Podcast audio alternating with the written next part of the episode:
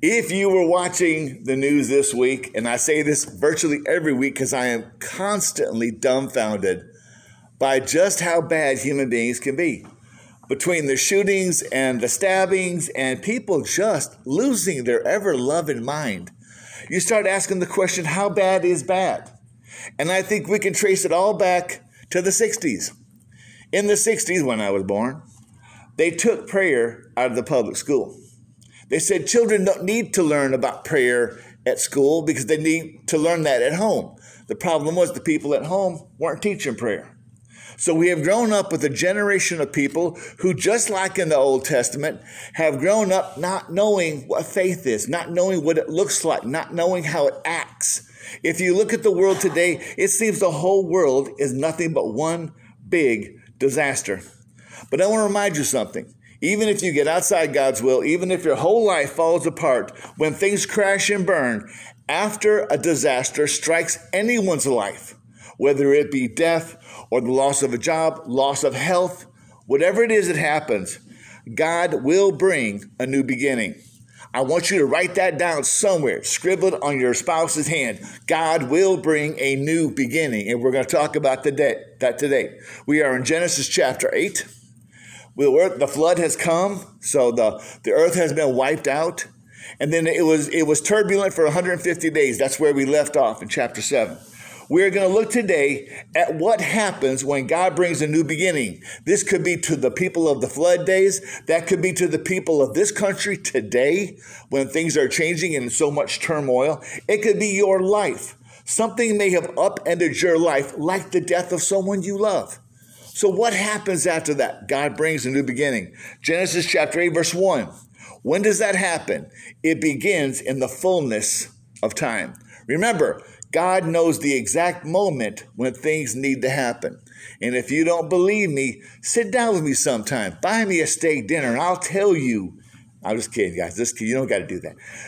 I will tell you what it looks like when God comes at just the right moment. Not a minute before, not a minute after, at the exact moment when you need it. God's going to bring that change. Look at this. Genesis 8 1. God remembered Noah, as well as all the wildlife and all the livestock that were with him in the ark. God caused a wind to pass over the earth, and the water began to subside. The sources of the watery depths and the floodgates of the sky were closed. So those fountains of the deep, those subterranean oceans that we talked about last week, they are sealed up. They are no longer springing forth in those supersonic geysers like you see at Yellowstone National Park. Okay, the heavens, that, that canopy of water that had shielded the earth from all that cosmic radiation and all of that stuff, that, that, that shield was now gone. It was now dissipated. That watery covering was no longer there. So the world was going to change. Your life may have been through something this week that will change it forever. So this is definitely for you. This is the fullness of time. So it says, the sources of the watery depths and the floodgates of the sky were closed, and the rain from the sky stopped. The water steadily receded from the earth, and by the end of 150 days, the water had decreased significantly. Okay, so that water had gone down. The ark came to rest in the seventh month, on the 17th day of the month, on the mountains of Ararat. For those of you who skip past that, how many mountains did it just mention? More than one. There is a mountain in Turkey called the Mountain of Ararat. Did you know that to the south and to the west of that mountain peak, there are a set of other mountains called the Mountains of Ararat? And I've seen some specials over the last few weeks. I've been watching, catching up, and they believe they have found something in the mountains of Ararat. They went all over Mount Ararat looking for the ark. Couldn't find it. You know why? They were looking in the wrong place. Seems like maybe it is south and a little bit west. Now there are also those who believe that there's a there's a possibility that the actual ark may be resting in some mountains closer to Iraq, to the south. Only because when it says that they came down from the ark, it says they came down westward into the plains of Shinar. So maybe instead of being dead west, which is over in Iraq, maybe it was to the north and to the to the east. So they came down westward. We don't know. All that matters is that the ark settled. As that water went down, those peaks came up, it caught and it stopped. If you've ever been in a boat, You know what it's like when you hit a when you hit rocks or shoals or you hit something in the water because everything stops real suddenly. That would have gotten the attention of everybody on the ark because it stopped moving. So let's say this the fullness of time. Did Noah know when the mountains of Ararat would catch the ark? No, he didn't. Did he have faith that God was going to bring that to a rest at the right time? Yes. Do you feel like your life is in an upheaval right now? Do you feel like everything is turning upside down, left, right, over and over? Uh, we've all talked a little bit, so I kind of know where people are with their physical condition, with their job situation. You know, you get to a certain age, you start going, how much longer can I do this? You may notice I don't have a wedding ring on today. You know why? It's not because me and her are fighting. It's because my arthritis has gotten so bad I can't get my wedding ring on anymore. Just this one finger, one finger is swollen and I can't get my wedding ring on. Thank you. Welcome to 60. There it is. So here's the thing. Life happens, but when something happens in your life, start looking.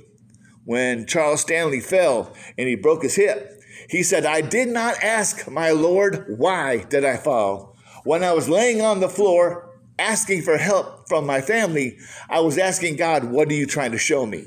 Remember that.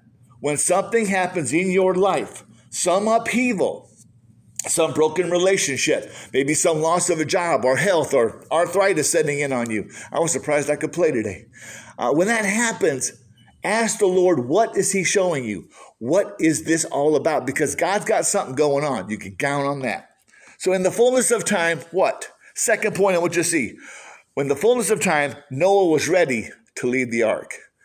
Okay, so they've been on there 150 days and everything starts to settle down. That's a long time to be on a boat. You ever been on a boat for five months? Four or five months? Not put. Yeah, there you go. Navy, yes. we know Eddie has too. Been at sea for that long. After that, you are itching to get off that boat. You are itching to get back on quote unquote dry land. Of course, there wasn't any dry land in these days. But I want you to see what God's about to do. The waters continued to recede, we're in verse 5, until the 10th month. In the 10th month, on the first day of the month, the tops of the mountains were visible. Now, don't forget what's happened. The world was one continent. We call it Pangea in the scientific world today. Now, what happened is that you had a geologically stable world. You have these fountains of the deep exploding at supersonic rates, the oceans that they've discovered under the earth that are still there these exploded up, shattering the tectonic plates of the earth. That's when all that stuff went into motion. All those breakages happened then. And as they happened, those plates began to crash into each other. What happens when plates crash into each other? It's called rapid upheaval. Those plates squish together and everything goes up. That causes those mountains to go up. So not only did the water go down, but the mountains went up to meet them. They weren't these massive mountains. The Himalayas weren't there before the flood. They got formed afterwards by all that geologic upheaval. So basically, these peaks began to poke through the top of the world. It says, after 40 days, so here we are a month later. After 40 days, Noah opened the windows of the ark and he and that he had made, and he sent out a raven. Ravens are strong flyers. That's why he sent it out to see what was out there in the real world. He couldn't see anything. Maybe some peaks poking up here and there around the water, just enough to arrest the ark's movement. It went back and forth until the waters had dried up from the earth. Then he sent out a dove to see whether the water on the earth's surface had gone down. But the dove found no resting place for her foot, because she wouldn't have settled on the water, even if there was a little rock sticking up. He reached out and brought her into the ark himself. So Noah waited seven more days, and he sent out the dove from the ark again. When, uh, when the dove came to him at evening, there was a plucked olive leaf in her beak. Okay, so this bird found something that was out there. You know, I always thought like, okay, if the world got wiped out by water, where's where's this bird going to catch a leaf from? But it's interesting if you look at the uh, the growing landmass at Hawaii, right? This these volcanic eruptions happen and this lava spreads, and people think it's going to be dead for a long time. They went there after a major eruption, after this new landmass was formed, and there was already stuff growing on it. There was enough dirt and silt that had laid down and picked up um, enough foundation for things to begin to grow. So here we are. 40 days had passed since the first time. So now we've got something growing on the face of the earth, enough to pluck a leaf of some kind to bring it back. So it says this When the dove came back in the evening, they had plucked an olive leaf in her beak. So Noah knew that the water on the earth's surface had gone down. After he had waited another seven days, does anyone notice something interesting about Noah? Is he in a hurry to get off the boat? Is he in a hurry to push the whole program? Because he waits 40 days. And then he sends out the raven. Then he sends out the dove and he waits and he waits. Do we have that kind of patience with God? When you pray for something, do you wait 40 days and then wait 77 days and then wait another seven days? Or do you jump at the very first thing you see? My thing is, I think God has something good for all of us.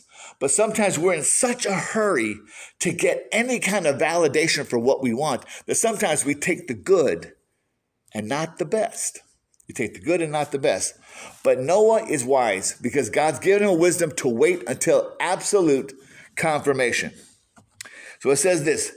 So he waited another seven days. He sent out the dove, but she did not return to him again in the 600th and first year. In the first month, on the first day of the month, the water that had covered the earth was dried up. So now we've got this land mass out there that's visible that you can see. There's not water, there's water back in the oceans or in the rivers, but not all over the land. Then Noah removed the ark's cover and saw that the surface of the ground was drying. By the 27th day of the seventh month, the earth was dry. All of this time that Noah is doing this, he is building anticipation. You know what anticipation is? Anticipation is like the word hope. Do you know that in Hebrew, the word hope does not mean, gee, I hope it's going to rain, or gee, I hope my wife remembers my birthday, or gee, I hope I get a raise. That's not that kind of hope. The word hope means a sure and certain expectation. Noah knew that the flood was coming before he even saw it. Why? He knew that God said he's going to do it. God put them in the boat. Why? To keep them safe. So if God put them in the boat to keep them safe, and it says God sealed them in, we talked about that last week. If God sealed them in, he was going to preserve them. So all Noah had to do is wait for that confirmation that now is the time to act. So the dove goes out, the dove does not come back. It's been months now, but he's not in a hurry. He's not pushing it. He's waiting to see exactly what God had done. If you add up all the days listed right here, how long was Noah on the ark? A lot of people say he was on the ark 40 days. That's how long it rained. Some say, oh, maybe he was on the month on, on the ark a couple months. No, I, I don't think so. I kind of think the Bible tells us that he was on the ark one year and 10 days. If you look, the flood came in Noah's 600th year of life. And now we're in the 601st year of life.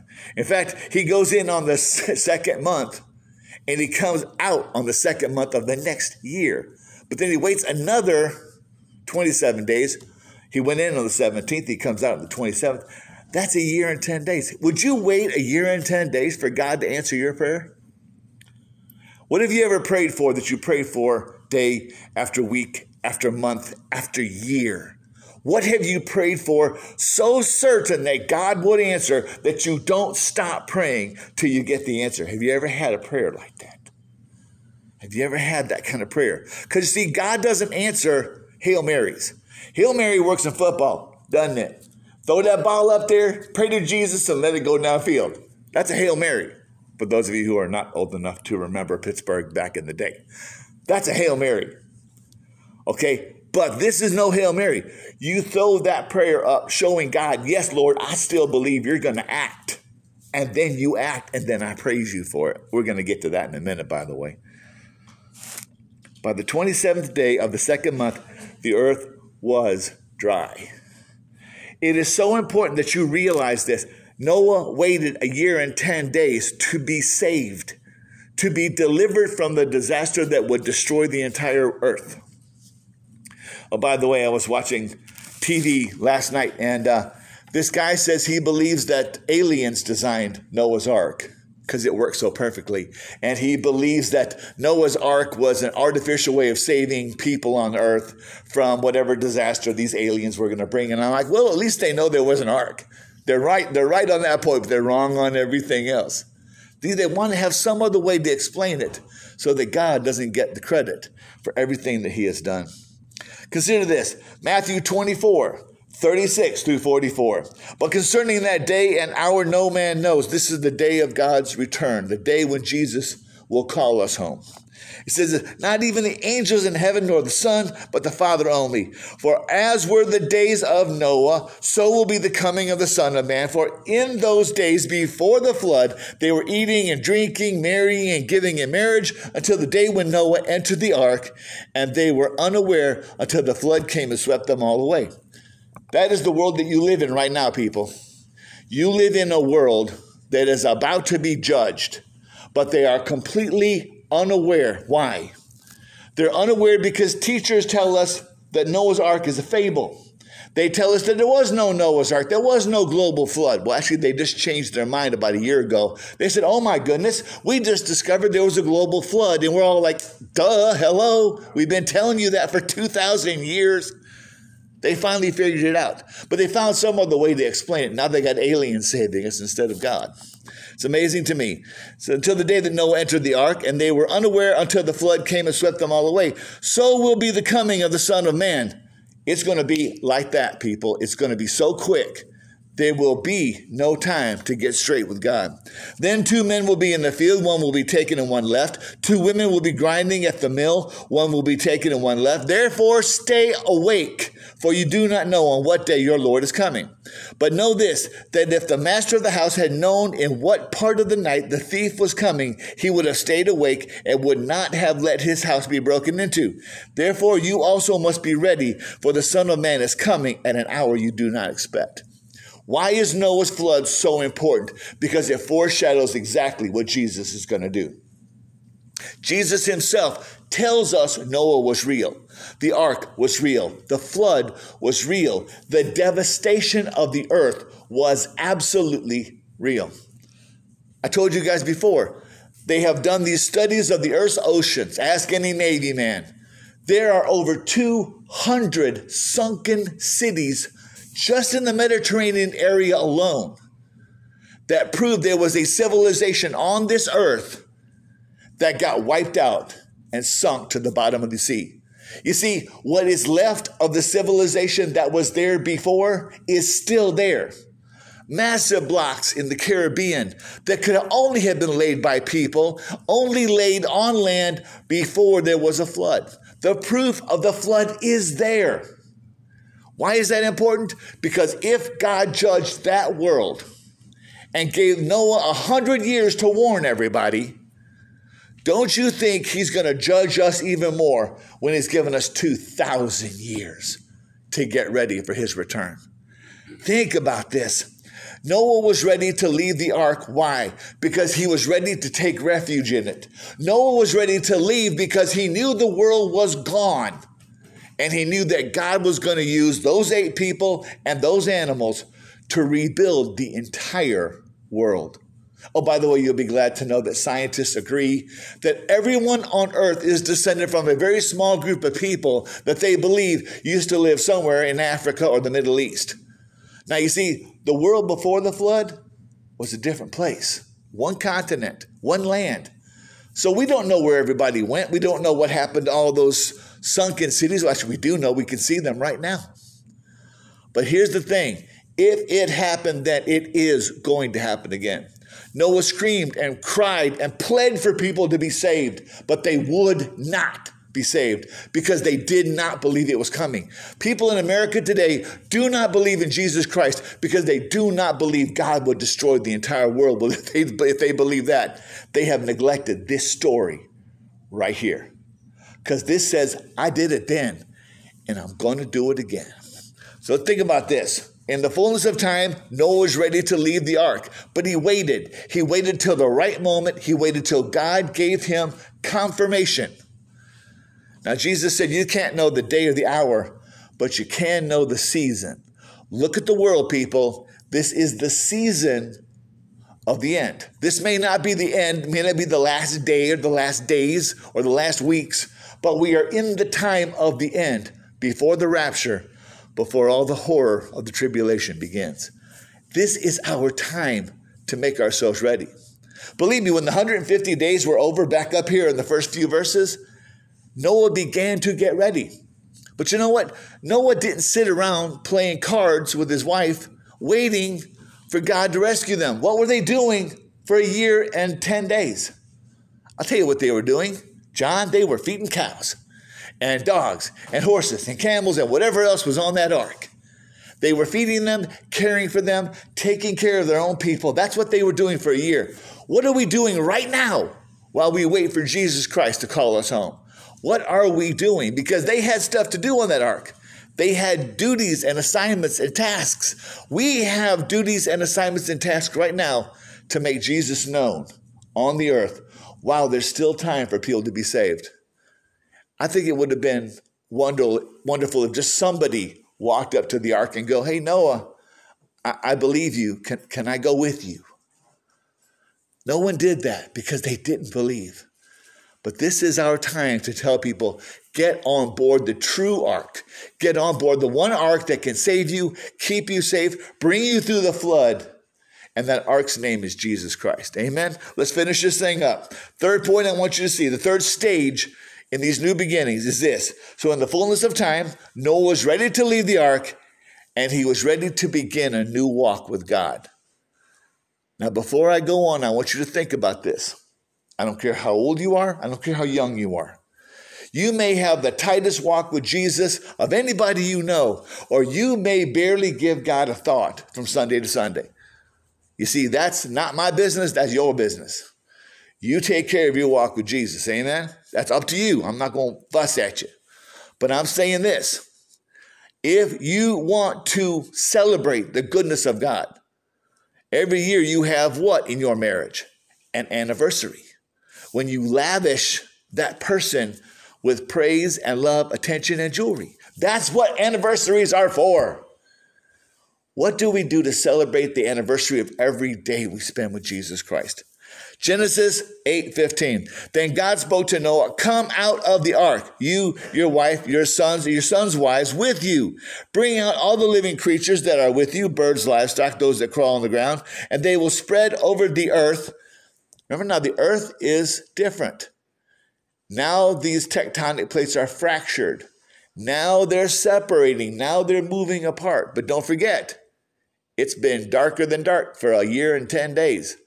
Don't you think an ice bridge has formed between all of those continents? Don't you think there's ways to get from one land to the other? Remember, they'd only been separating for a year. There may only have been 20 feet or 30 feet or half a mile between those continents. They're further apart today because that landmass keeps coming up and shoving them apart.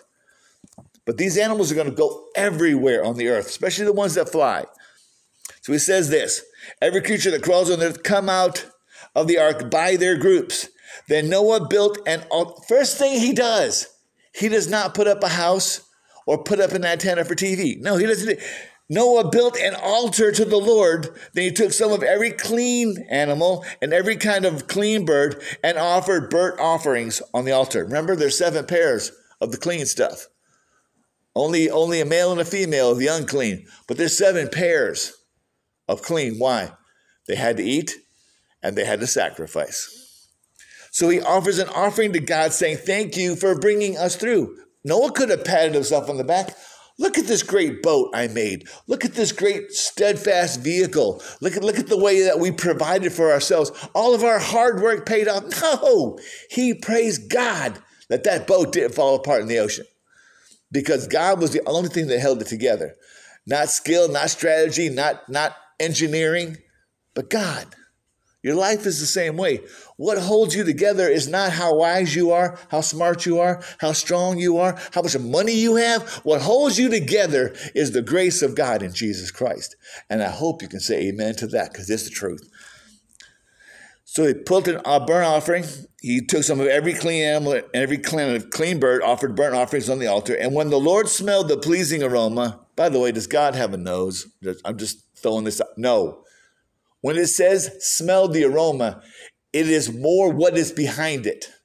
It is the spirit behind it. It is what God did through everyone that now God is receiving that praise back. See, he instituted the sacrificial system way back in the Garden of Eden when he killed that that creature and took its hide to clothe Adam and Eve, right? We, got, we did that one way back.